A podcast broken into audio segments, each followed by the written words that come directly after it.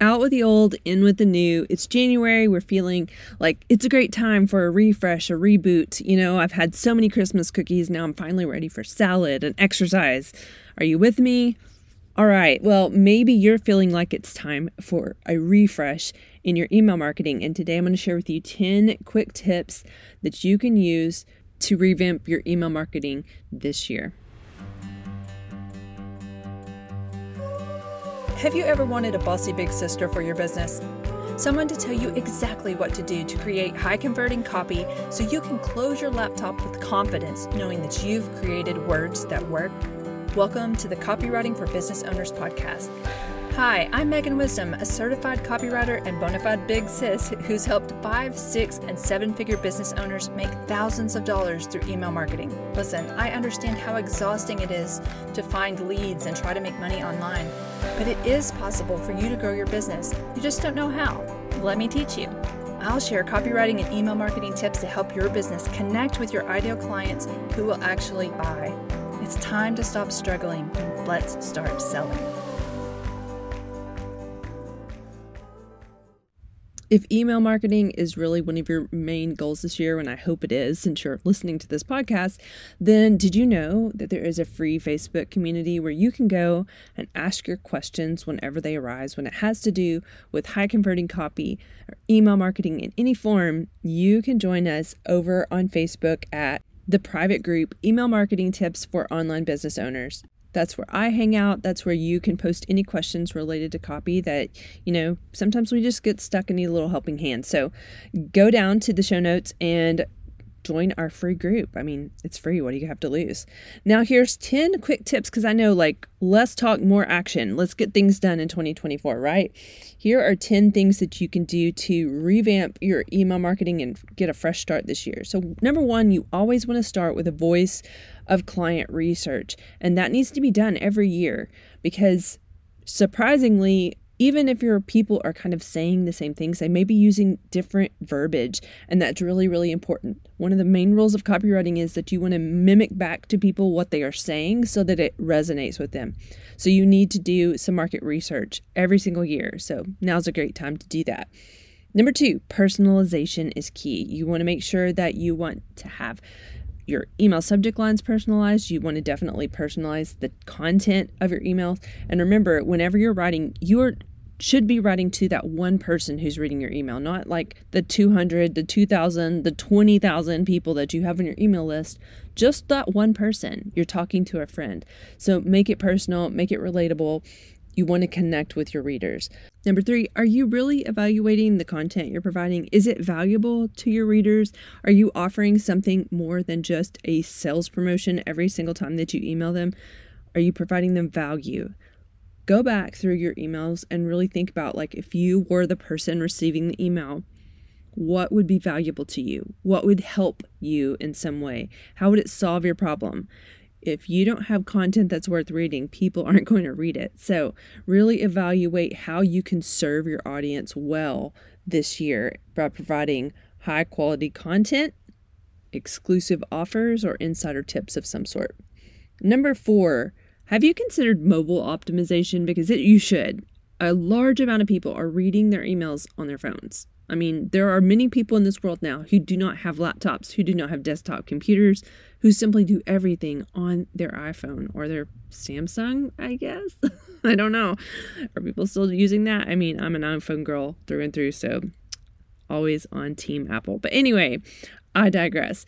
Um, mobile op- optimization is really important because a lot of times, for example, I've seen people have a lot of chunky graphics or fonts and stuff like that that have a background. And when a phone switches to dark mode at night, this can make the email look really chunky and just discombobulated. So, so make sure you're considering all the different types of devices that may be looking at your email and how will that look to them. Make sure it's optimized for phones. Number five is use consistent branding. Are you using consistent brand colors in your email marketing. If someone opens the email, are they going to know it's from you? Do you have your logo somewhere or a photo that identifies you? You don't have to have those things. Just FYI, plain text does work. We're going to talk about images in a second, but but the main thing is choose your fonts, your colors, whatever, and just stick with it. Be consistent. Even if that means going with the standard whatever your email provider offers. So it's like a standard black and hyperlinks in the royal blue super. That way people know that when they see the royal blue that that always means that it's a hyperlink.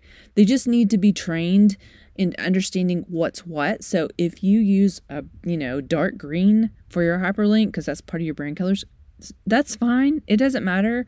People just need to know that when something is in that color that it means click here. So, you know, be consistent. That's the main key. Consistent with your branding, whatever that means for you. And number six, you want to use strategic link placement. We probably don't talk about this enough, but you really should use a link to whatever it is that you're promoting somewhere higher up in your email. You want to get those curious Kathys who are maybe not going to read the whole thing, the skimmers, but they might read the first couple of lines and see a hyperlink and click on it just out of curiosity. You also same same theory is that you want to make sure that you're using that hyperlink in a PS because the PS is the most valuable real estate inside of your email. People will read the top and the bottom more than the middle. So catch those flies with honey by adding a link higher up in your email and lower down in the email. Number seven, use storytelling techniques. Yes, yes, you'll hear me say it a hundred thousand times. This is what's going to set you apart from competitors. This is what's going to set you apart just in general, because as AI gets more and more used in the world, you're going to start seeing more and more vanilla emails that are boring, written, you know, with the same kind of tone of voice. If you sprinkle in stories that are unique to you in your life, that are authentic and resonate with the people who are reading it, they are going to want to stick with you. It'll it'll really generate brand loyalty and it'll also make them interested and consistently opening your emails with always improves your chances of making a sell over time. So, storytelling is a great differentiator in email marketing. Number eight, use fewer but more powerful images. So, you can really clunk up an email with a ton of images. You don't want that because different download speeds, etc., could sometimes slow people down when they're opening your email. If you've got a bunch of images, then they have to wait for them all to load. That could be detrimental. They could click out. So use just a few. I would say there's not really a standard. It really kind of depends on the um, quality of the, the picture, how big it is, etc. I try not to use more than 350 pixels high for most images in an email just to keep it from being too too large and taking up too much space. But whatever you choose, just choose your most powerful images instead of having 40,000 different pictures of your product. Pick one really really powerful one and that will work just as well. Less is more in most things in life and definitely when including images and graphics in an email. That is true. Number nine, make sure you are analyzing your metrics and then not just reading them and going, oh, that's swell. That's, a great click rate. Oh, I like that open rate. No, you need to actually look at your analytics and decide what is this telling me? Is it telling me when my readers are most active? Then use that information to send your emails at the time when they're most active. Is it telling me that my readers like a certain type of email or certain type of content? If so, do more of that. That's going to help your email improve in time. If you give the people what they want, like that's the number one rule of anything in sales, right?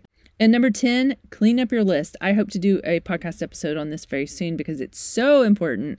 If you have not done a list cleanup in the last year, it's time. You need to be cleaning up your list regularly. One, it's going to improve your open rates if you take off the dead weight, those people that subscribed just to get your freemium, your your free download, and then they ghosted you. You don't want those people. You want engaged readers on your email list. Okay, so what do you do?